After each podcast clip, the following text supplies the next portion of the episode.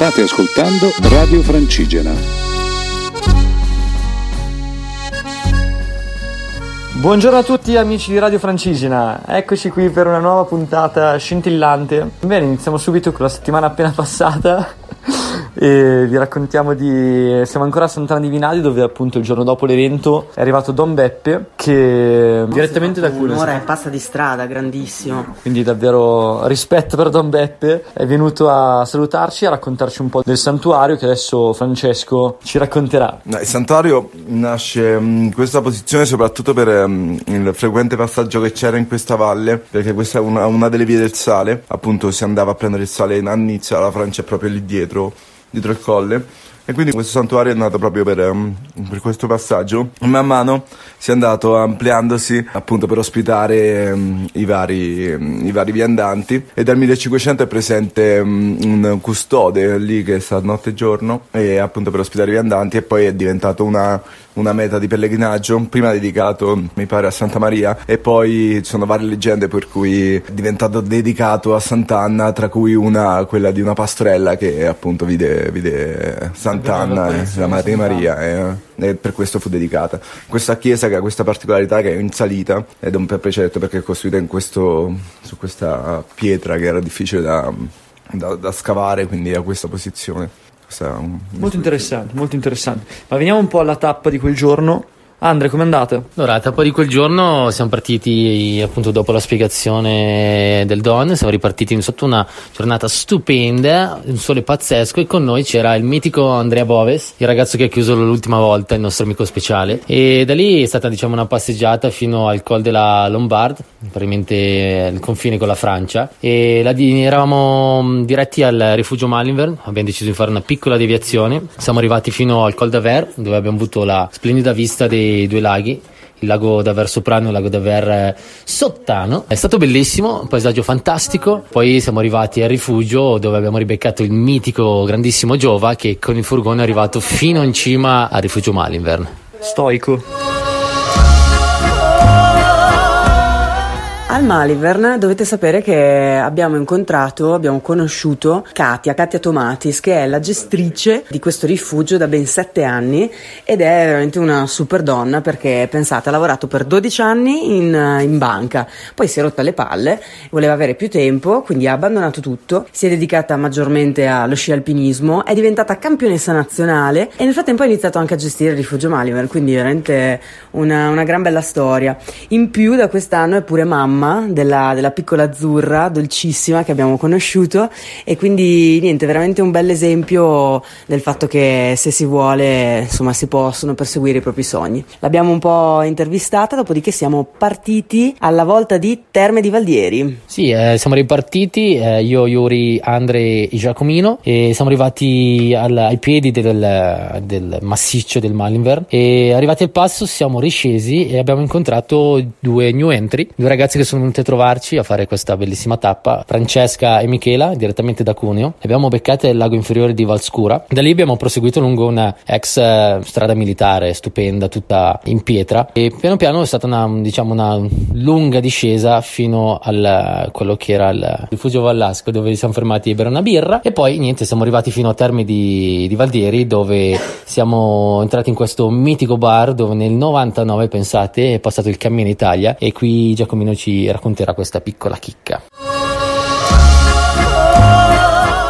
E questo bar ci resterà per sempre nel cuore perché il gestore, diciamo che gli abbiamo ricordato gli anni passati e di conseguenza ha deciso di, siccome aveva già la maglietta del Cammino Italia 99, ha deciso di acquistare una maglietta va sentiero e questo ci ha emozionati. E da lì poi appunto siamo andati a Entracque, la foresteria, vicino al parco delle um, Uomini e Lupi, quindi praticamente alloggiavamo a 50 metri da questo recinto dove scorrazzavano una decina di lupi, è stato molto interessante. E la sera abbiamo fatto la, la presentazione a Entracque, la centrale alla centrale di Enel. La presentazione è andata molto bene, ma veniamo al dopo. Andrea, cosa è successo dopo la presentazione? Ma eh, siamo venuti a sapere che quel weekend a Cuneo c'era l'Oktoberfest e quindi niente, io, Giacomo e Andrea da Boves abbiamo deciso di fare appunto una piccola seratina. Siamo scesi, abbiamo ribeccato anche alcuni amici, tra cui anche Francesca che era venuta a camminare il, il giorno stesso e alcuni amici di, di Andrea di Boves. È stata una serata comunque molto molto tranquilla, il problema è che non so come siamo rientrati poi a, in Tracqui alle 5 e mezza del mattino. Eh sì. Può essere sì.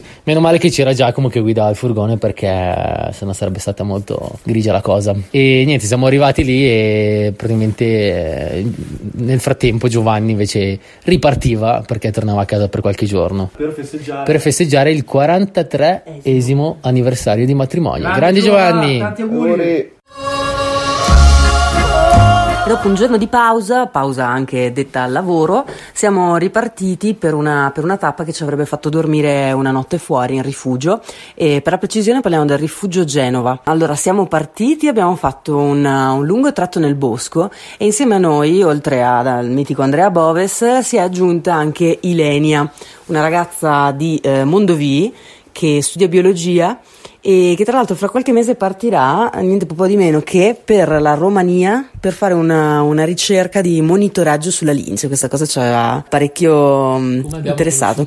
Ilenia, ah beh ragazzi l'avete conosciuta voi, dove l'avete conosciuta? Ma stavamo, siamo ripartiti da Gressonei quella mattina lì, stavamo andando su verso il Testa Grigia e durante la salita, dopo neanche due, un'ora, due ore di cammino, Giacomo fa Andre, Andre, vieni a prendere un caffè in questo rifugio che c'è una ragazza stupenda. E ovviamente io non dico di no a queste cose, e niente, e c'era lì Legna che lavorava e poi niente, l'abbiamo Porella. ritrovata. L'abbiamo ritrovata dopo un po' di mesi a camminare con noi. Chissà che cosa le avete messo nel caffè. E niente, comunque eh, andiamo, andiamo avanti. Abbiamo fatto un bello stop al rifugio Morelli Buzzi, che sembrava già chiuso, e invece c'erano i gestori che insomma si apprestavano a scendere perché chiaramente stanno, stanno preparando per la chiusura invernale. E siamo riusciti a scroccargli un caffè, una birra e, e in più un, un live concert di, di Paolo, il gestore, che aveva con sé l'organetto che ha costruito in anni e anni. E, niente, è stato veramente emozionante. Dopodiché ci siamo salutati e abbiamo proseguito verso Colle del Chapus, giusto? E, mm, dove ci siamo messi a rimirare la vista del lago, mm, lago del Chiotas che stava là sotto e dove insomma stava anche la nostra destinazione, il rifugio Genova. Ah, e non vi abbiamo detto che con noi c'era anche un'altra camminatrice che si chiama Melì ed era una cagnetta minuscola. Ma veramente ragazzi super sgamata, camminava più veloce di noi, eh, super energia. E boh, e dopo, dopo non molto siamo, siamo arrivati alla diga che si dice essere la più alta d'Europa e, e infine al rifugio Genova, siamo arrivati a metà pomeriggio quindi poi ce la siamo, siamo spaparanzati sotto il sole al lago a goderci la vista spettacolare e aspettando che arrivassero Giacomo e, eh, ed, ed Eliana da un'altra via.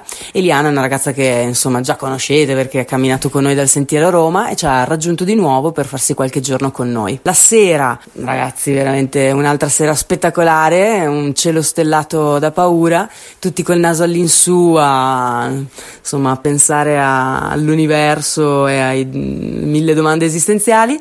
Dopodiché siamo saliti su questa scaletta di tipo boh, 5 metri che ci ha portato al bivacco invernale dove abbiamo dormito. È stato molto adrenalinico. Tra l'altro, scene, scene veramente esilaranti perché c'era la cagnetta che non poteva stare fuori e per eh, portarla su eh, ci siamo dovuti ingegnare, l'abbiamo dovuta mettere dentro lo zaino caricarla, caricarlo su e con lei che si divincolava a destra e manca, veramente scene assurde, ma alla fine ce l'abbiamo fatta.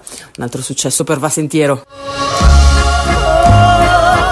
Il giorno dopo, dopo una bellissima e calda notte nel locale invernale del rifugio Genova, ci siamo rincamminati in direzione Trinità e subito abbiamo avuto davanti a noi una, un'ardua salita che ci ha portato a Colle de, Fenestrelle, che è un luogo abbastanza storico per via del, del passaggio durante la, la guerra dei- degli ebrei che insomma scappavano dalla persecuzione. E la tappa è stata oggettivamente molto molto bella e rilassante, nel senso che il tempo per fortuna ancora era, era fantastico e questo è sicuramente una cosa non da sentire, visto che solitamente piove sempre. E soprattutto i paesaggi erano fantastici, abbiamo visto svariate tipologie di animali e eh, scendendo è cambiata un po' la vegetazione, nel senso che siamo passati in mezzo a questo, mezzo a questo bosco con tutti i colori del, dell'autunno. E arrivati giù abbiamo finalmente rincontrato colui che non avete sentito durante questo audio solo all'inizio, che si era assentato per motivi familiari, ma che adesso è qui con noi. Salve a tutti, bentornato. è tornato il cambosiere. E, scherzi a parte, siamo arrivati a, a fine tappa, alla fine dovevamo arrivare a Trinità, in realtà siamo arrivati poco prima e siamo tornati alla foresteria del parco delle Alpi Marittime, delle Alpi Marittime eh, Centro Uomini e Lupi mm-hmm. che ci hanno gentilmente accolto ancora per due notti. E, e, niente il giorno dopo eravamo ancora in pausa perché tanto lavoro e tanto acido lattico da, da smaltire vero Andrea? tantissimo acido lattico da smaltire. E quindi bene siamo arrivati a fine tappa e ci siamo rilassati e quindi il giorno dopo si riparte di nuovo, ritorniamo a Trinità, dove a partenza si puntuali alle nove e mezza. Siamo entrati nella locanda del, del, Sorriso, che è un punto GTA, dove la gentilissima Carla ci ha offerto un caffè. E quindi tra una roba e l'altra, alle 10 siamo messi in cammino. Io, il Cambu ed Eliana. Io passerei immediatamente la parola al Cambu, perché ovviamente sentirete la, la sua mancanza, non ha ancora parlato. Quindi raccontaci di questa tappa. Fa freddo ragazzi, comincia il freddo. Sì, siamo partiti che ancora non, era, non, c'era il sole alto, quindi era bello fresco. La tappa è iniziata subito in salita, abbiamo fatto un 1500 di, di dislivello, poi siamo arrivati... Che 1500? 1500 erano. 1000? 1500, eh, erano 1500. Vabbè, poi queste questioni le risolviamo poi tra di noi.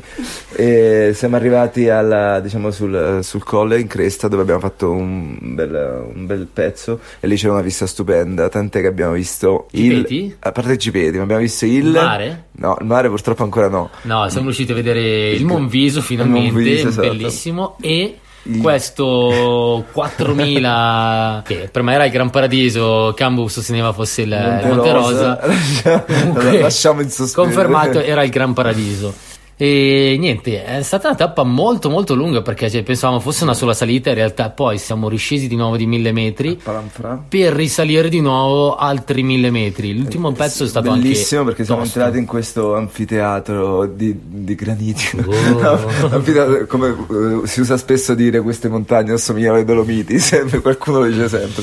Comunque era bellissimo e li abbiamo incontrato tantissimi camosci. Camosci, sì. sì, sì c'è stato un pezzo dal passo che era abbastanza ripido, c'erano anche delle catene e poi scendendo abbiamo incontrato i cacciatori che erano stati a caccia di camosci. Sì, abbiamo incontrato questi signori che appunto erano dentro al parco delle, delle Alpi Marittime ed erano in giro a fare diciamo un po' di pulizia dei camosci, però fatto sta che forse qualcuno ha colpito al piede un altro sì. perché abbiamo questo signore di 80 anni che forse, scusate, ma era meglio che andava, andava pescare, a pescare, o, esatto, e niente, mi sa che si era rotto il piede scivolando lungo il cammino. Infatti, è stato un attimo, è stato un attimo di panico vedere questo signore che non riusciva più a scendere. Però, vabbè, era lì in compagnia de, degli altri suoi soci. Qualcuno è venuto a recuperarlo in qualche modo. E poi ne approfittiamo uh, per invitarvi il 12 ottobre a Cadibona. A Cad- saremo già in Liguria. Dove ci sarà Giacomo? Super evento con live concert di Cecilia Harp. Pa, pa, pa, e siccome oggi è il 4 ottobre, auguri a me e a tutti Francesco Auguroni. e Francesca. auguri. E ci sentiamo la prossima settimana per una nuova puntata di Va Sentiero, la spedizione più crazy del mondo.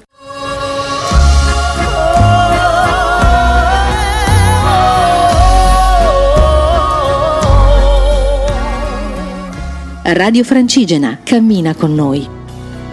A Boston c'è la neve, si muore di noia, urla tristi di gabbiani sull'acqua della baia, gente dalla pelle grigia che ti guarda senza gioia, tutti freddi e silenziosi, chiusi nella loro storia. Ma in Italia, oh dolce Italia, in Italia già primavera. Italia, la gente più sincera, la vita è più vera.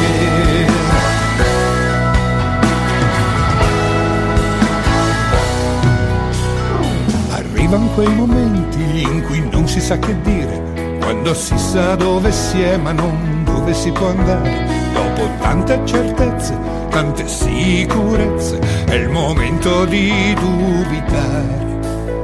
Sembra tutto senza valore,